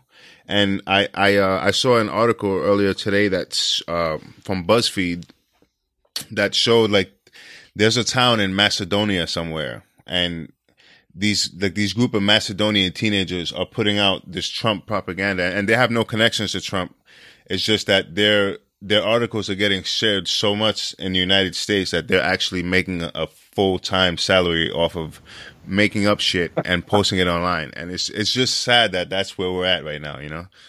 Well, you know, like like you know, you said about the, the guy, the the people that are putting out the the revolution talk, right? Um, you know, I, I hear that, and and and for me, I, I I don't want to say it's not it's it, I don't want to say it's it's not irresponsible, right? Because anytime you talk like that, that's that's that's serious talk, right? But yeah, um, if you look at if you look at the exceptions that these people have gotten and the things that they get away with and the way you or I would be treated if we were in similar circumstances, right? If, or if we were, if we had, if if we were suspected of, of committing similar crimes, right? As as an American, I would have been in jail a long time ago, and they would have just they would have thrown away the key and forgot about me. It, it, it's simple, right?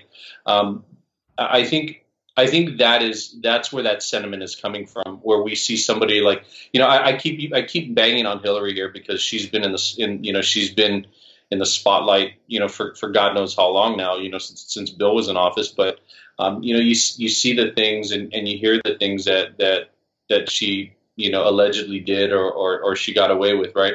I'm, I'm not sure how much of it is fact or, or, or whatever, but, you know, you hear the exceptions that are made for her and, and for her campaign and, and for her to win and have this top slot, right? It's, it's very discouraging for somebody like me that, uh, you know that I believe in the American way of life, right? I, I, you know, once America was the light of the world and everybody loved us and wanted to be us, but now, you know, somewhere along the along the way, we've lost our way, right? And and to me, she, you know, she's a symbol of, of kind of us losing our way. Right? Does that make sense? No, no I, I, I, I, it does make sense. And, and yeah. I think that's where. Uh, I, I think you kind of summed up what how people feel. Obviously, you know, people have like something specific that sticks out more to them that that you know kind of rubs them in the wrong way. But to be honest, and, and, and, you know, to kind of, you know, look at everything in the full picture, in my view, Donald Trump is the same thing. It's just he wasn't in public service. You know, he, he, he was the same type of person just in, in the public, in the private sector because, you know, there are a lot of billionaires and, and really rich people who haven't been sued by the you know by the State Department who haven't you know have all these allegations and things come out of them. And and look I'm a native New Yorker you know so and you know whenever you thought of Trump you just think of like this kind of rich guy you know um you From know. New York. Right right. So but you know and and he's donated money to Democrats and Republicans so like to me when I see him like you know he obviously certain things are true and it doesn't matter you know just because this person has this flaw doesn't mean that what they're saying isn't true, right? So, I, you know, we understand that much. But at the same time, I feel like Trump was similarly unethical, just not, he was just a private citizen, you know? So, yeah, yeah, for sure. So it, it just, it, it, that's why it's so crazy because I legitimately, I'm not 100% sold on who I would vote for. And it's the night before, you know, like it's crazy. Yeah. So I have so, to like, uh, I, I, I, I, want to get a second out of this when you guys get down here. I want to, get, I want to get a shot at the title here. I have, so I have to ask this this question, right? Um, so is is it worse getting rich by being an asshole in the private sector, or being rich while you're supposed to be a public servant, like serving in a in a in a, in a position of power in our government? What what's worse, right? Uh, you, you get the you get the question. So you know he Trump got rich being an asshole and, and, and doing business in the in, in in the private sector, right? Right. Well, Hillary got rich while while she was in government. What's worse? Right. Right. No, no, no. It's I, it's it's bad. It's bad news. And and you know, like I said before, like you know, even the last election where it was Obama versus um Romney, if any of this stuff came out about either candidate, it would have been like, all right, who who's gonna step up and and uh, be the candidate, you know? And it's like since um since Obama was elected, the you know I mean I'm not that old. I'm only 28, but I, I've so never young, John. yeah I've I've never seen um such a hostile political landscape I mean, and like I said, maybe I'm I'm just I have no idea what the fuck I'm talking about, but it, has been pretty um like, you know, I I believe there was a time in the past where politicians could disagree and, and kind of come to the middle and compromise and, and trying to do something that works for everybody, and now it's just like far left or far right and almost nothing in between. Like the middle gets drowned out, you know. It's a good old boy club. That's what it is, and, and yeah it's a good old boy club, and, and they're trying to keep the outsider out. That's, I mean, that's one way to look at it, I guess. And, the, and I think as well the way the media have now got control. I mean, they've got, and I'll in, in the UK, and you guys know this exactly the same. They've got so much control over everything. Right. I mean, and they, they, you know, the, the, stuff that they're sort of they fire, and and this is the thing with the media, with all these things going on, is they'll have these huge, hideous headlines, and then when it's it's proved to be wrong or something like that, and I don't, I'm not talking about Hillary, I'm talking about anything. There'll be a tiny little, tiny little sort of paragraph that no one sees, right. apart from the people that actually yeah. read the broadsheets. Damage done, right? Because they don't yeah. care because they get to sell yeah, exactly. those numbers to advertisers based on their headlines. They make so much money off of it. But hey, and look at our numbers. Me. Yeah. It scares me how much control the media have now. You know, even over like politicians making decisions for their countries. Right. The media are kind of swaying who does what, and I just I, it's ridiculous. Well, it's it's kind of a double edged sword, and it's like you know where everybody's connected at all times. You know, um, because now there's so much. You know, like you, you people are on their phone all day. You know, or you're at work, you're on your computer, yeah. or you're at home, you're on your computer, and there's so much connectivity and and like you said you know they're, they're making money so they don't care and and that's like going back to those you know there's a group of macedonian teenagers making, you know, 80,000 a year, 100,000 a year, just making shit up and, and posting it on Facebook. And, um, it, it's, it's a double-edged sword because it's good that, you know, you can connect to people that you've never been able to connect to before through the internet and through things like that. But at the same time, you know, good information is out there, but bad information is also out there, you know? When I want my news, when I want, when I want real news, I, I always end up going to the BBC. Do you? Yeah. and, and, and, even they're they're kind of getting a bit wayward on some things, but I mean they're not too bad. Uh, yeah. It's, it's but it's not CNN or Fox, right? Or MSNBC. Right. Yeah. Like, I mean, I I I go on there and I, and I just see it. It's it's it's a fresh set of eyes, right? It's not. Uh, yeah. I'm not trying to sway anything.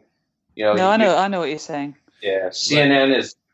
Sorry. Go ahead. No, I was just gonna say it's like actual. You, when you see actual journalism, you're like, okay, this is kind of cool. Like I can get information without an opinion or, or without it being slanted a certain way, you know? Yeah. It's I usually mean, people cutting around in a flak jacket and a helmet, like real reporting. we saw, um, you know, we saw during during the debates, you know, when, when it was when I, I don't remember who did the who what CNN anchors did the last one. I think it was Anderson Cooper and somebody else. Um, but you know, the the the candidate, well, Trump was trying to answer questions and, and they were attacking him. Right? It was. It, it seemed like they were attacking him. Like he, it was almost like he was debating three people. Right? I just that that that kind of makes it hard for me to, to trust what what they put out. Yeah, yeah, I'm just I'm just reading something from the Daily Mail uh, UK. Said oh, WikiLeaks just just released 8,263 emails showing the DNC helped CNN anchors for the interviews during the debates. Yep. See, yeah, there you go. It's crazy. Yeah, it's, it's nuts, nuts, isn't it? And, yeah. and, and, so, like, you know, I, I figure I want to get a, a, few seconds here on, on the mic, but uh, you know, I think Lee, Lee stated it first, and that's my main problem: is how do you become a multi, multi, multi millionaire while serving as a public servant? And the only logical solution for that is pay to play. That's it. That's all there is to it. There's there's no other way around it. You cannot be a, a politician who doesn't actually do real work or create anything without selling yourself for decisions and votes. Like there's no way around it. Um, going back to Trump's Trump thing, like any American business can donate money to policymakers that are going to be good for business. When it really comes down to it, winning elections is down to marketing. So the more money you have to market yourself better, the more likely you are to win. And that's I mean that's kind of the deal in America is if you want your guy to win because he's going to further your interest, which people are doing just in their everyday lives with Democrat or Republican, right? Business owners do it with congressmen and senators. It's just kind of the way it works, right? And so Trump has been known to do that to forward his business ideals.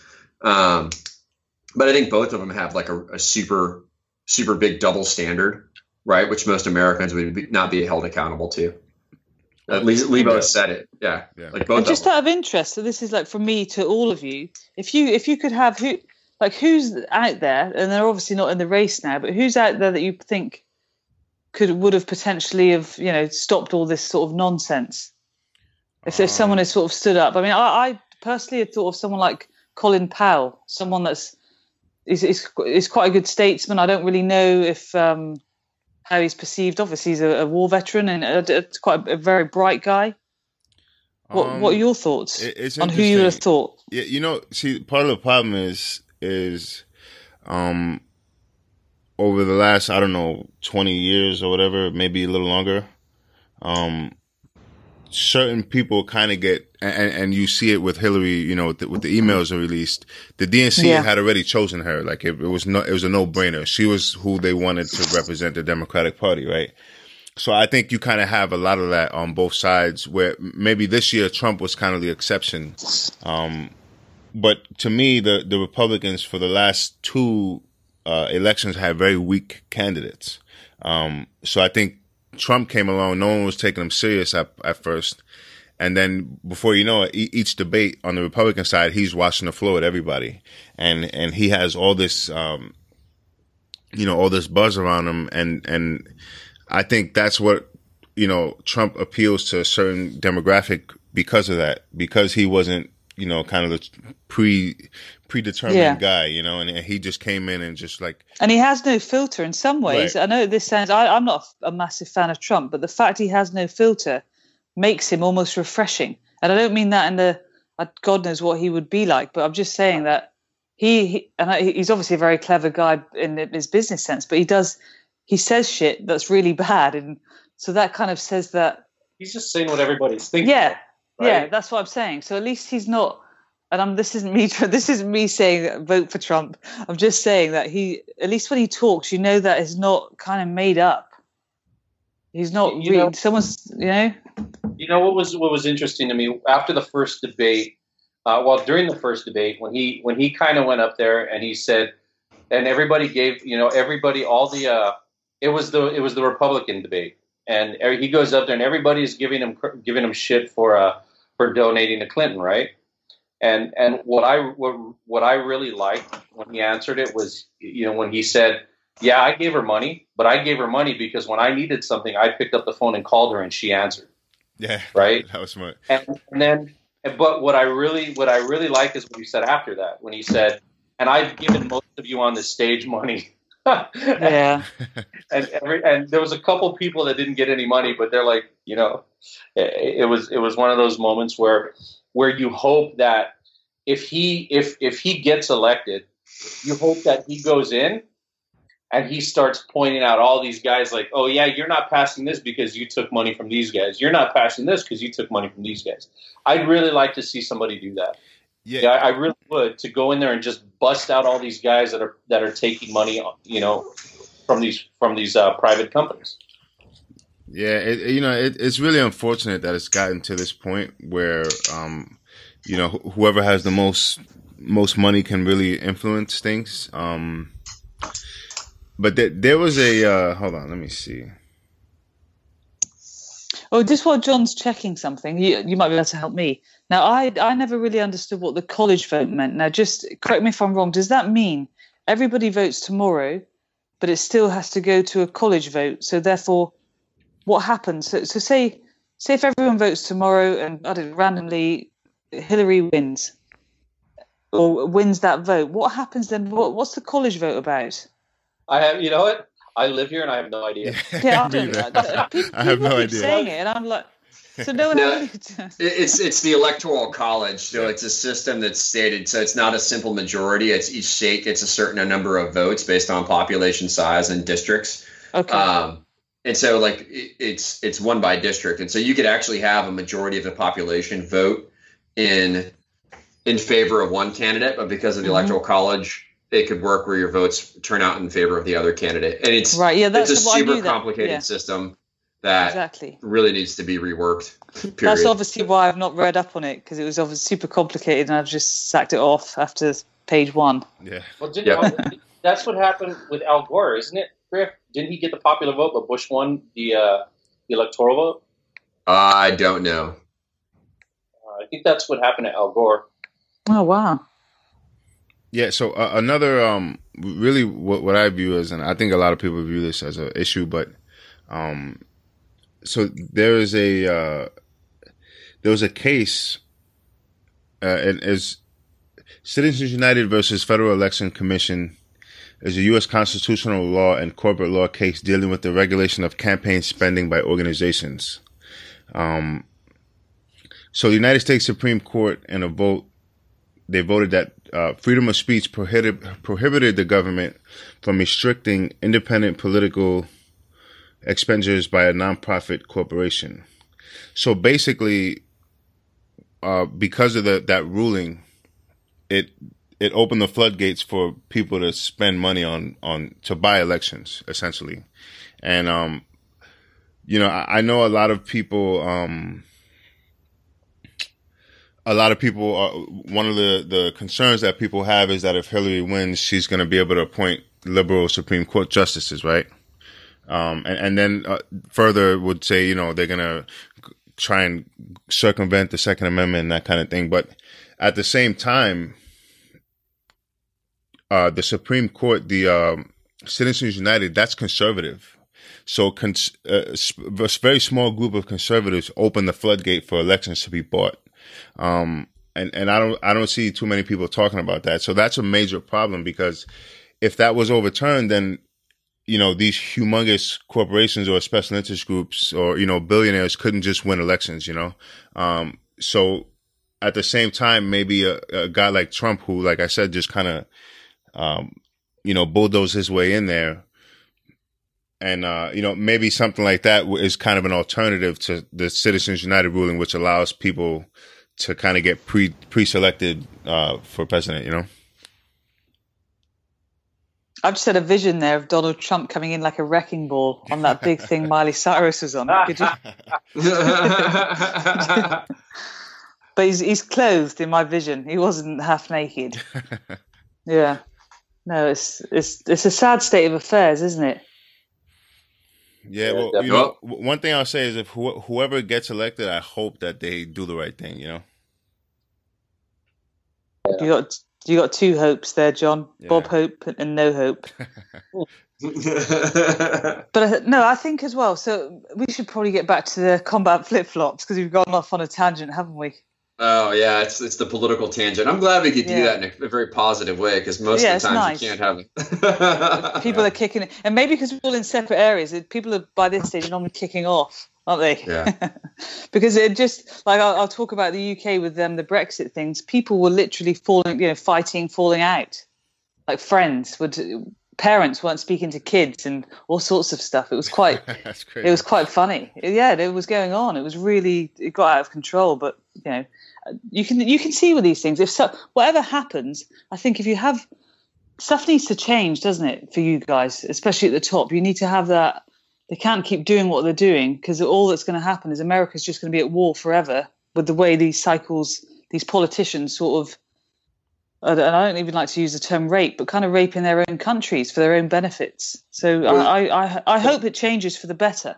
The problem, yeah, the, the problem with America is that we're all we're all satisfied posting snazzy shit on Facebook and you know how we're pissed off and how we don't like it anymore. But that's where it all stops. You know, in you know, in, in the days of Martin Luther King in the you know 40s, 50s, 60s, there was you know our, our, our parents would get up and go hit the streets and march and, and yeah they would change. Right. But you know I'm just as guilty of it as anybody. You know I just I go on a Facebook and say you know fuck this, fuck this, this is stupid, you know and and and, and stops. I rant over and and and nothing's done about it. But you know if if we would if we would get off our collective asses and and you know and and do what needs to be done, take to the streets, whatever it is, march uh, protest, whatever. Yeah. Um, I, I, think you know that it needs to start there. But sitting at home on Facebook and Instagram is is not going to change anything. Right. You know? yeah, I think we're all just kind of in the coliseum right now, just thanks to iPhones and computers. Right. right? And we're, we're focused on yeah. the show and the battle, and we're just not realizing that our country is sinking. Like the big three is war, entitlements, and healthcare. And everybody's focused on the person in the ring and not the real issues that are going on. And that's that's going to be the challenge working through it. Is when we all figure out it's really not the person, it's the policy. Like, you know, what are we going to do about it? Right, right. It's a challenge. Yeah, yeah, it's the system, man. It's the system. And sometimes maybe we need to go through that stuff. You know, all of us do. You need to kind of every every sort of generation needs to kind of realize what they stand for. I think. Yeah, well, you know, it, yeah, you know, like I was saying before, like post World War II, you know, kind of a, the, the world had just changed in a major way, right? But you know, b- before that, it's like, you know, we, we, were talking on the last episode, Chantelle, uh, with um, Tyler Gray and Tim Kozak, and you know, we were talking about how, like, in, if you want to go, you know, thousands or hundreds of thousands, uh, hundreds of years or thousands of years back into the past, how a lot of these warrior cultures, the the population of civilians really supported the the war fighters. Um, but now it's it's kind of different uh, in, in some cases, I mean, in the United States and the UK and other countries, they have big support networks of civilians who, who support the military and servicemen. But, uh, you know, then there's a, a, huge population that doesn't, you know, and, and part of it is because, you know, at, at the end of the day, and, and, you know, not too many people who are kind of involved in the military community who say things like this, but all you have to do is do the research and you'll see that you know, post World War II, a lot of the conflicts that we got into were driven by a very small group of people who had special interests in this specific region. And, and, and that's really a conflict of interest. And, and I think that's part of why the, the, the view of the United States has fallen in, in some of, uh, some of the world. Yeah. And it's, it's almost like the, it's, it's not the, the, it's not the sort of effect it had. Well, their opinion of war fighters hasn't necessarily changed. It's the policy that sent them right, there, isn't right. it? Right, exactly. It's, it's not so yeah. much the soldier itself, but it's it's right. It's what's happening. You know, prior to that, you know, why is it happening, and, and that sort of thing. Yeah, for sure. And we we were sort of happier with less, don't you think? Even like before the Great Wars, and people were just happier with less stuff. But now it's yeah, I, I think just society as a whole needs a little bit of a shake up. I don't know how. Yeah but maybe we'll start with some combat flip flops. What about are you going to have people wearing socks with those flip flops? that is strictly forbidden. Strictly forbidden. The only yeah, I'm going to do that. I'm going to I'm going to buy a pair. I'm going to put socks on, and then I'm going to post it on Instagram. So this ah, is how the combat. You're going to be RFS, relief standards. socks and Crocs. It works. Oh, no. Can you hear my heart breaking from, from here?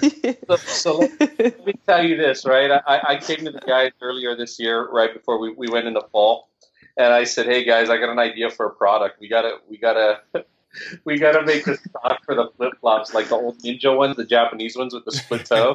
yeah, yeah. I said, winter's coming and we're a seasonal product. We need to make a sock for our flip flops. and, and Griffin, our other partner, Andy, pretty much told me, like, are you? They asked me, are you fucking crazy? Like, that's a sin, you know? That's, yeah. Uh, What's what are the, what are the stuff you make? What have you got clothing lines? How? Tell us more about that. As in, are you, you know, are you going to sort of, are you really going, are you aiming to go global? What, what are your sort of plans with it? We're planning uh, over the world. Yeah. And then one yeah. of you two can run for president. I'm running next election. I call it. I'm running against uh, Kanye West. Jill, I'll be oh, your VP. God. I got it.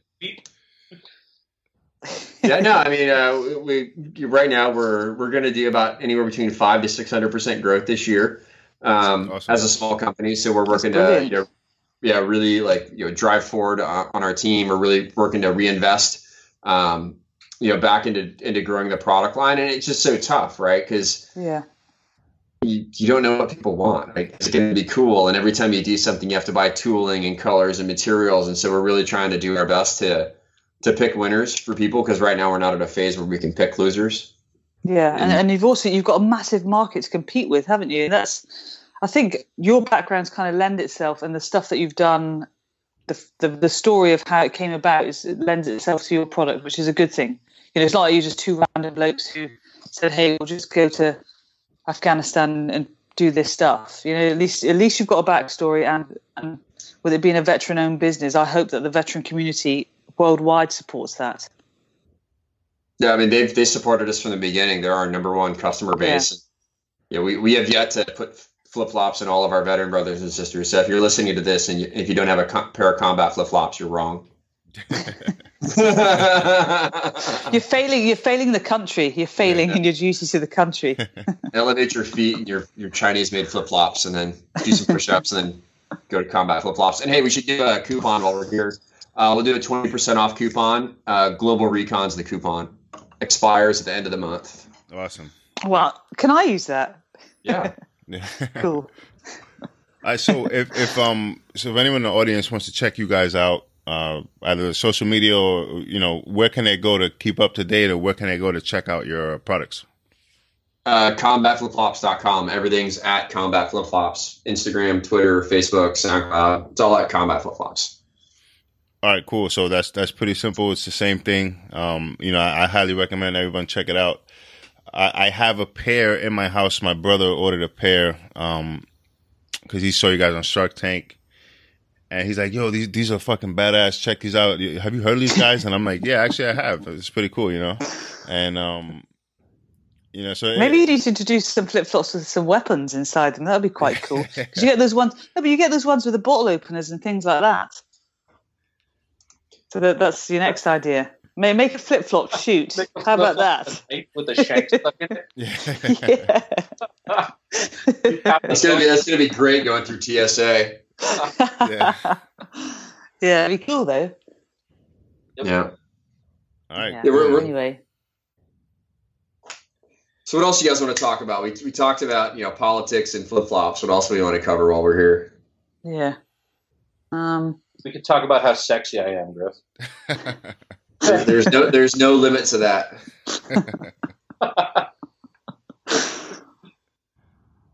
yeah, I don't man. know. That's a really good like tumbleweed verbal tumble cover podcast, and that's the problem. See, th- with these podcasts, because they're just sort of John does um, sort of minor editing, but someone had um, commented on uh, my Facebook page and said, "You know, I loved it because you were just all fucking around and like so. Didn't we didn't sound professional at all? But they re- they I think they like that people just come on and, and that you're kind of yourself. You know, you don't have to. That's quite refreshing, actually. Yeah, it's well, it's a new thing, you know. It's like radio, typical radio. It's like you you have to be on at a certain time to catch it. Um, Yeah. you know the the the host. Yeah, they they drive and, and kind of uh, direct where the show is going, but at the end of the day, they have their corporate um, bosses, you know, that that are really gonna define what's gonna happen. And, and I think with podcasts, why it's so popular these days is it's the individual is you know setting the tone, and, and I think people you can hear that and and people appreciate it, you know. Yeah. And then it like awkward silences are the new black, aren't they? In the Yeah. podcast. See, I'm just had, I've had another one. I've had about five. I'm like that. Right, I'm just waiting for. it's delayed. There's the There, there's another one. Yeah, we're gonna we're gonna let it go. Dead dead air. Oh, you don't wonder how the sports commentators do it. They just keep going know. and going and going and Yeah. going. Yeah. Vin Scully, man. That was the greatest. That guy was the greatest. Um, yeah. But so there you go. So what about sports? What, what this was um, something um, I was chatting with a few guys in the UK about how uh, military always have a really good, healthy affiliation with sports and teams. It's almost like that's that's where you're sort of recruited from those areas that that type of. Do you know what I mean? They, you know, you've always, you're always affiliated to some sport. For you guys, baseball, American football. Yeah, you know it's Other stuff. In um, Uh. in Somalia, this is like a, a I guess it's kind of a ranger thing. Uh, in Mogadishu in '93, the um, I, I think it was the uh, the commander, the ranger commander on the ground, and he and and you'll see this in the movie, and uh, if you watch uh, Black Hawk Down, where he's given like football analogies to kind of get the guys uh, amped up. Do you guys remember that? Yep. Yeah, he was a big football player. Yeah, yeah, yeah. Yeah. Oh wow! Yeah. No, I'm, Hey, big in, that- I'm big into baseball. My, my whole life is uh, my my kids both play travel baseball, so um, all year long I'm, I'm I'm at the park every weekend, or I'm at two parks every weekend. You know, usually my kids are playing like three to five games a weekend on top of you know three practices a week. So that that's kind of my life. Um, that and the Dodgers. Ah, cool. Sweet. So, uh, hey, you know, Christmas. Hey, if you guys don't know, I'm going to do some some shameless promotional plugs here while we're on the Global Recon podcast. But Go ahead, man. we got uh, 25 days of Christmas coming up. So we got a bunch of rad companies from the tactical industries: SOG Knives, Strike Force Energy, 30 Seconds Out, um, Wild Things Gear. Like a whole bunch of people are kicking in, but we're going to be doing a giveaway every day uh, via Combat Flip Flops, and it's it's you get a twenty five dollar gift card and then a pile of crap from people in the industry. You're gonna say pile of crap, pile of stuff. Um, so it's going to be a, a really big giveaway. Uh, you get more points, so the more you tweet it, share it on Instagram and Facebook and stuff like that, you get more chances to win. Um, so it'll be a really cool thing. So just pay attention for that because we're going to have a lot of stuff that we're giving away here over the next month. Are you guys on? Is that Griff talking? Are you on Facebook, you guys? As in the company wise? I don't even know if you Yeah. guys are still Yeah. there. combatflipflops.com slash uh, sorry, Great. facebook.com slash combatflipflops. Great. Yeah, so just um, when you guys are posting that, when that's starting, uh, you can either hit me up or just tag me in one of your, your social media posts, and I'll, I'll repost it, man. So yeah, you, you guys just chime back in there. I lost you there for a second. Yeah, same for me. If you um if you tag uh, in Yeah. mission at mission critical, um, and then we'll repost. Obviously, get it out there for the, this coming um Christmas. Everyone will be cutting around in Christmas in flip flops. Yeah, or or the revolution will start, and we'll all be cutting around Socks. flip flops. All right, I thought you meant the revolution of socks and flip flops. Oh flops. no no no man, this is it's going down, man. Tomorrow's the election. oh man. So, first world problems, guys. That's how it is. That's how it is on the podcast. You know. It's either you know flip flops and socks or just full on armed conflict in Revolutionary War. Yeah. We just don't know where we, what's happening to us. There's gonna be paintings of guys in uh, flip flops and socks, uh, charging hills and shit like that, man. Not if I have anything to do with it. I'm going to shoot first. oh, it's been a pleasure talking to you guys. well, thank you very much. It's been a pleasure talking to you as well. Yeah. Um. So Thank you. yeah. Yeah, no problem. And thank you guys for coming on, man. I know you, you guys are doing great work. Um, it's a bit unique in, in how you're getting things done in different countries. Uh, I think it's great stuff. And, um, you know, if you guys ever want to come back on, just hit me up, man. Will do. Awesome. All right, man. Peace. Thanks, hey guys. guys. Vote. Take care. Later. Interesting conversation with the guys from Combat Flip Flops. Um, actually, the way I, I so I, I was like aware of them and f- kind of followed them on social media, but my my older brother uh, ordered a pair of their flip flops, and and he's like, "Yeah, I just saw this cool company on on Shark Tank. It's a show over here in the U.S. that kind of highlights businesses." And he's like, I, "I you know I ordered this pair and I you know a pair of flip flops and I have it. You know, it's it's made in uh, you know overseas and all this cool shit." And I'm like, "Oh, that's cool." And um, and then last night I told him when we got off, I was like, "Yeah, I just did a podcast with Combat Flip Flops," and he points at his feet, and he was wearing wearing the flip flops, you know. So it's pretty cool stuff. I've got a question, John. Was he wearing socks? He was not. I'm gonna I'm gonna make that. I'm gonna order. A, well, I'm gonna order a pair because obviously it's, it's a veteran-owned business, and that's is that's really cool, and it's great to support them. And, and what they're doing, I like. I like some of their ideas actually. I like I like the idea of potentially when a place is secure of trading with them. Or, you know, obviously the caveat of that is trying to make the place secure. But um, I think that that's is pretty cool. And um, and the thing is about, especially about a place like Afghanistan and all those in that sort of region, um, the materials and stuff they use, you can get some pretty cool things. You know, Yeah. and I don't know. I think I think it'd be quite. It's it's a really nice idea, and and the promos that they do are, re- are really cool. And they've obviously given us a promo here, Yeah. so that's that's cool too. But yeah, really interesting guys to talk to. Yeah. Oh, yeah. Actually, almost forgot to mention that. Uh, they have a promotion for the rest of this month. Um, when you're checking out on their website, uh, combatflipflops.com, just enter the code Global Recon and you will get a discount. Uh, and, and that's good for the end of November. So be sure to check them out on their website, uh, combatflipflops.com, the same handle for all their social media accounts. Yeah, and as a as it's coming up to the sort of festive period, if there's if there's anything that you know listeners of the podcast want to uh, to talk about or to hear some people talk about, then you know feel free to message on any of those um, social media accounts, and that's what it's about, really, isn't it? It's about us just coming on, chatting to people, and, and trying not to to filter things or, or water it down. Um, and obviously, it keeps us operational on the podcast. That if we keep these keep these things turning turning over, if people are enjoying them. Right. And um and for so like Chantelle said, you can hit us up on any of those social media handles. But also if you know if you want to write an email, you can email directly to podcast at globalrecon.net. And you know, I, I read all the emails, so I'll definitely respond to you uh, if you hit me up there.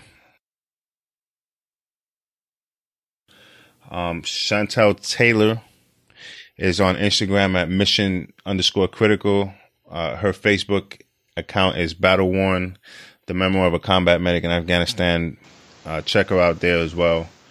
My, that's just how much. Obviously, that's how much I hate social media, John. Exactly. I'm just there. I'm, every, I'm everywhere. And then oh, this is a good one. If you can, if you buy the flip flops, this is we're just in time for Christmas. You could, uh, if you double that with a pair of socks, we could make that happen. Maybe go. that can be like the new thing, like Crocs and socks and Crocs and socks. Uh, get your, sa- your samurai socks. Yeah, just cut around and, and let it go. Let a pistol in your pants, flip flops and socks. what could possibly go wrong? Exactly. Um, so my website is globalrecon.net. Face my Facebook account is FB Recon. My Instagram is IG Recon. That's my first account. The second account is Black Ops Matter. Uh, once in a while, I hijack Chantelle's account or Mission Critical and post cool stuff there. Um, That's because you hate social media as well, John. Yeah, it's, horrible, and I, I, hate the internet also. So, um, my Twitter account is IG Recon on LinkedIn. Just search Global Recon. As always, be on the lookout for the next episode. We have an interesting guest who will come on, and we're gonna talk a bunch of um, cool stuff, and and kind of hopefully we can open some people's eyes to certain things that are happening in a specific part of the world. Um, and you know, as always, I encourage you guys to download, subscribe, like the podcast, share it with your family and friends so that we can remain at the top of the iTunes government and national categories on uh, iTunes. And uh, with that, we'll see you guys in a couple days. Peace.